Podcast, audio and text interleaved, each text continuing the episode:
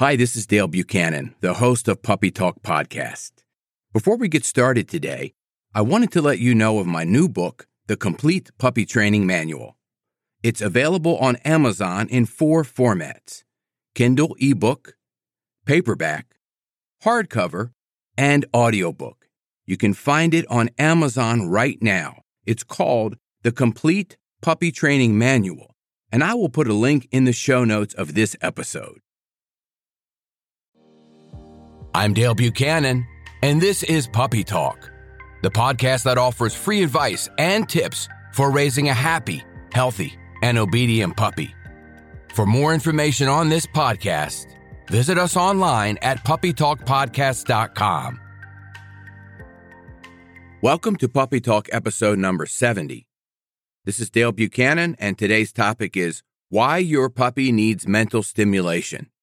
This is a great topic, and I review these principles every single session with all of my puppy training clients. There is a copy of this blog post written by Maggie Reed on all of my websites TopGunDogTraining.com, PuppyTraining.dog, and Puppy Talk Podcast. I'll put a link in the show notes. This article begins by saying mental stimulation is often referred to as enrichment and covers a wide variety of activities. They often appear to be fun games or clever ways to feed snacks. But they're really so much more than that. Here are four reasons why your dog must have mental stimulation.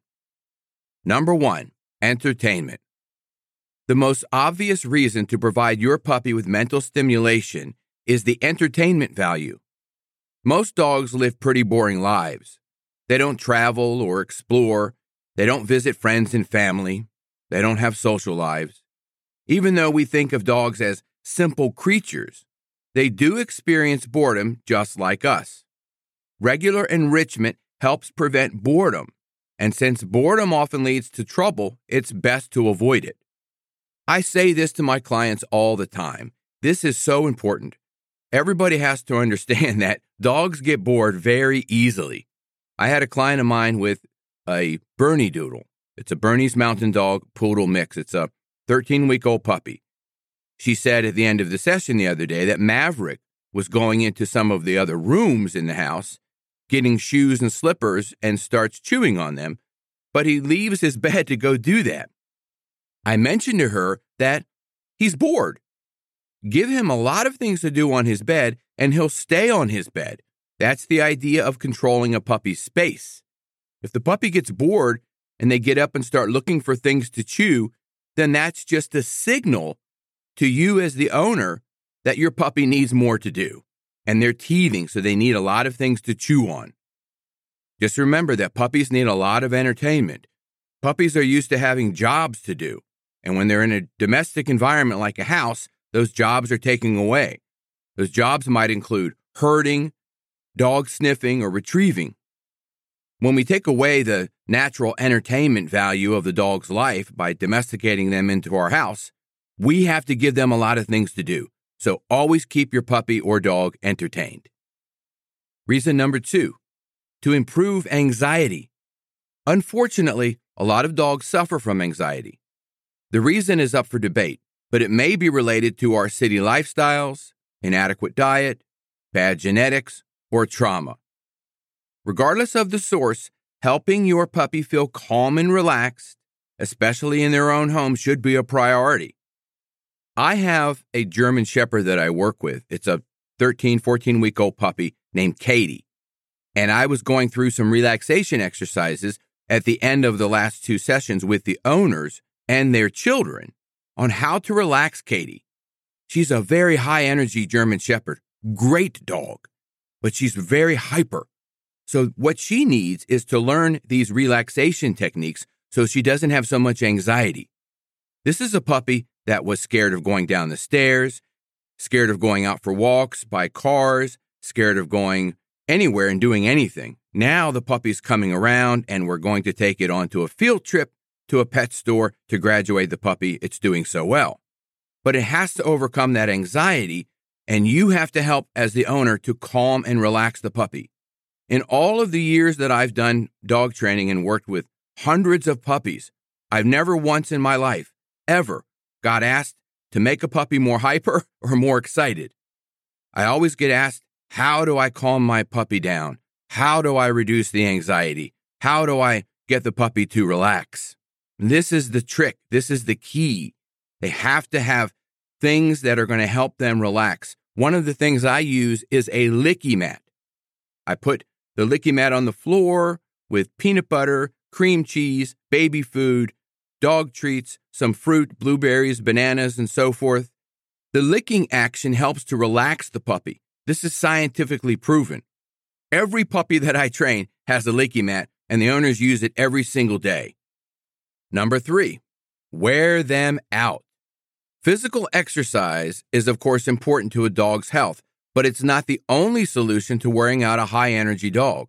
In fact, overexercising can lead to injury or create a dog with high endurance that needs even more exercise in order to relax. And I say this a lot all the time with my puppy training clients. Don't take your puppy on long walks because you're conditioning them to go on long walks. You're improving their endurance. What you want to do is you want to take your puppy on short walks, five to 10 minutes each. Get them mental stimulation into the walk. In my book, Leash Training Your Puppy, I go over this in great detail, putting mental stimulation, obedience, and discipline into the walk. Puppies that are 10, 12, 14 weeks old don't need a long walk. They don't need to walk for two or three miles. They just need to go down to the driveway of a few neighbors and come back many, many times a day. This should happen five or six or eight times a day, not just once a day for a long walk, because, like I said, you're conditioning your puppy to get more endurance, you're creating a marathon runner in this puppy. And then it goes on to say in this article mental stimulation is also gentle on the body and an ideal form of exercise for senior dogs or dogs with mobility issues. Reason number four to provide an outlet for natural behaviors. In order to fit in with humans and our lifestyles, dogs have had to sacrifice a lot of their natural behaviors. Activities like barking, digging, and sniffing is not only natural, but also highly enjoyable. I get this question from clients a lot. How do I stop my dog from barking? How do I stop my dog from chewing up the backyard? How do I stop my dog from wanting to sniff everything on the walk? And my answer is you don't. These are natural behaviors of puppies and dogs. This is what they're going to do. Give them things to do so that they're enriched and that they are fulfilled. And you follow the principles in this podcast and in the article that I link in the show notes, and you'll have a happy puppy. But if you try to take away these natural instincts from them, you're going to create problems.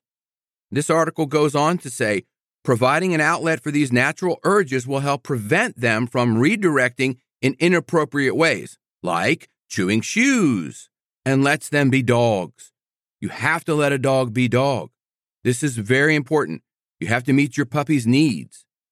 And finally, in this article, it says performing these behaviors releases dopamine and serotonin and literally helps your dog be happier.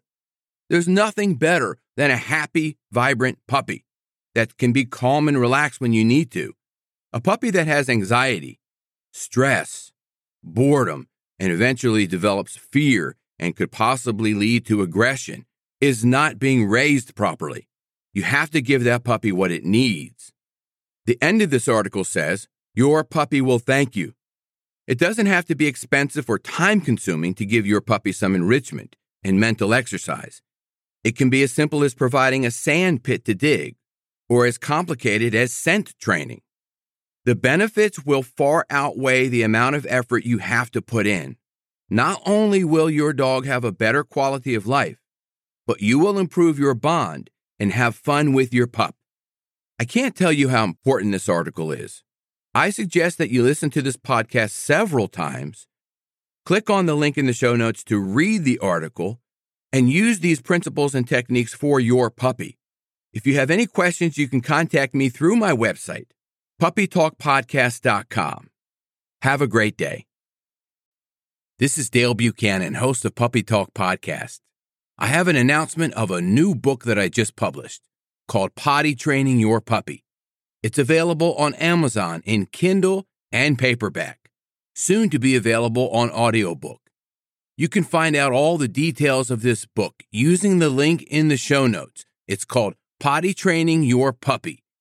It's a comprehensive book with a simple and effective way to help potty train your puppy, and it really works.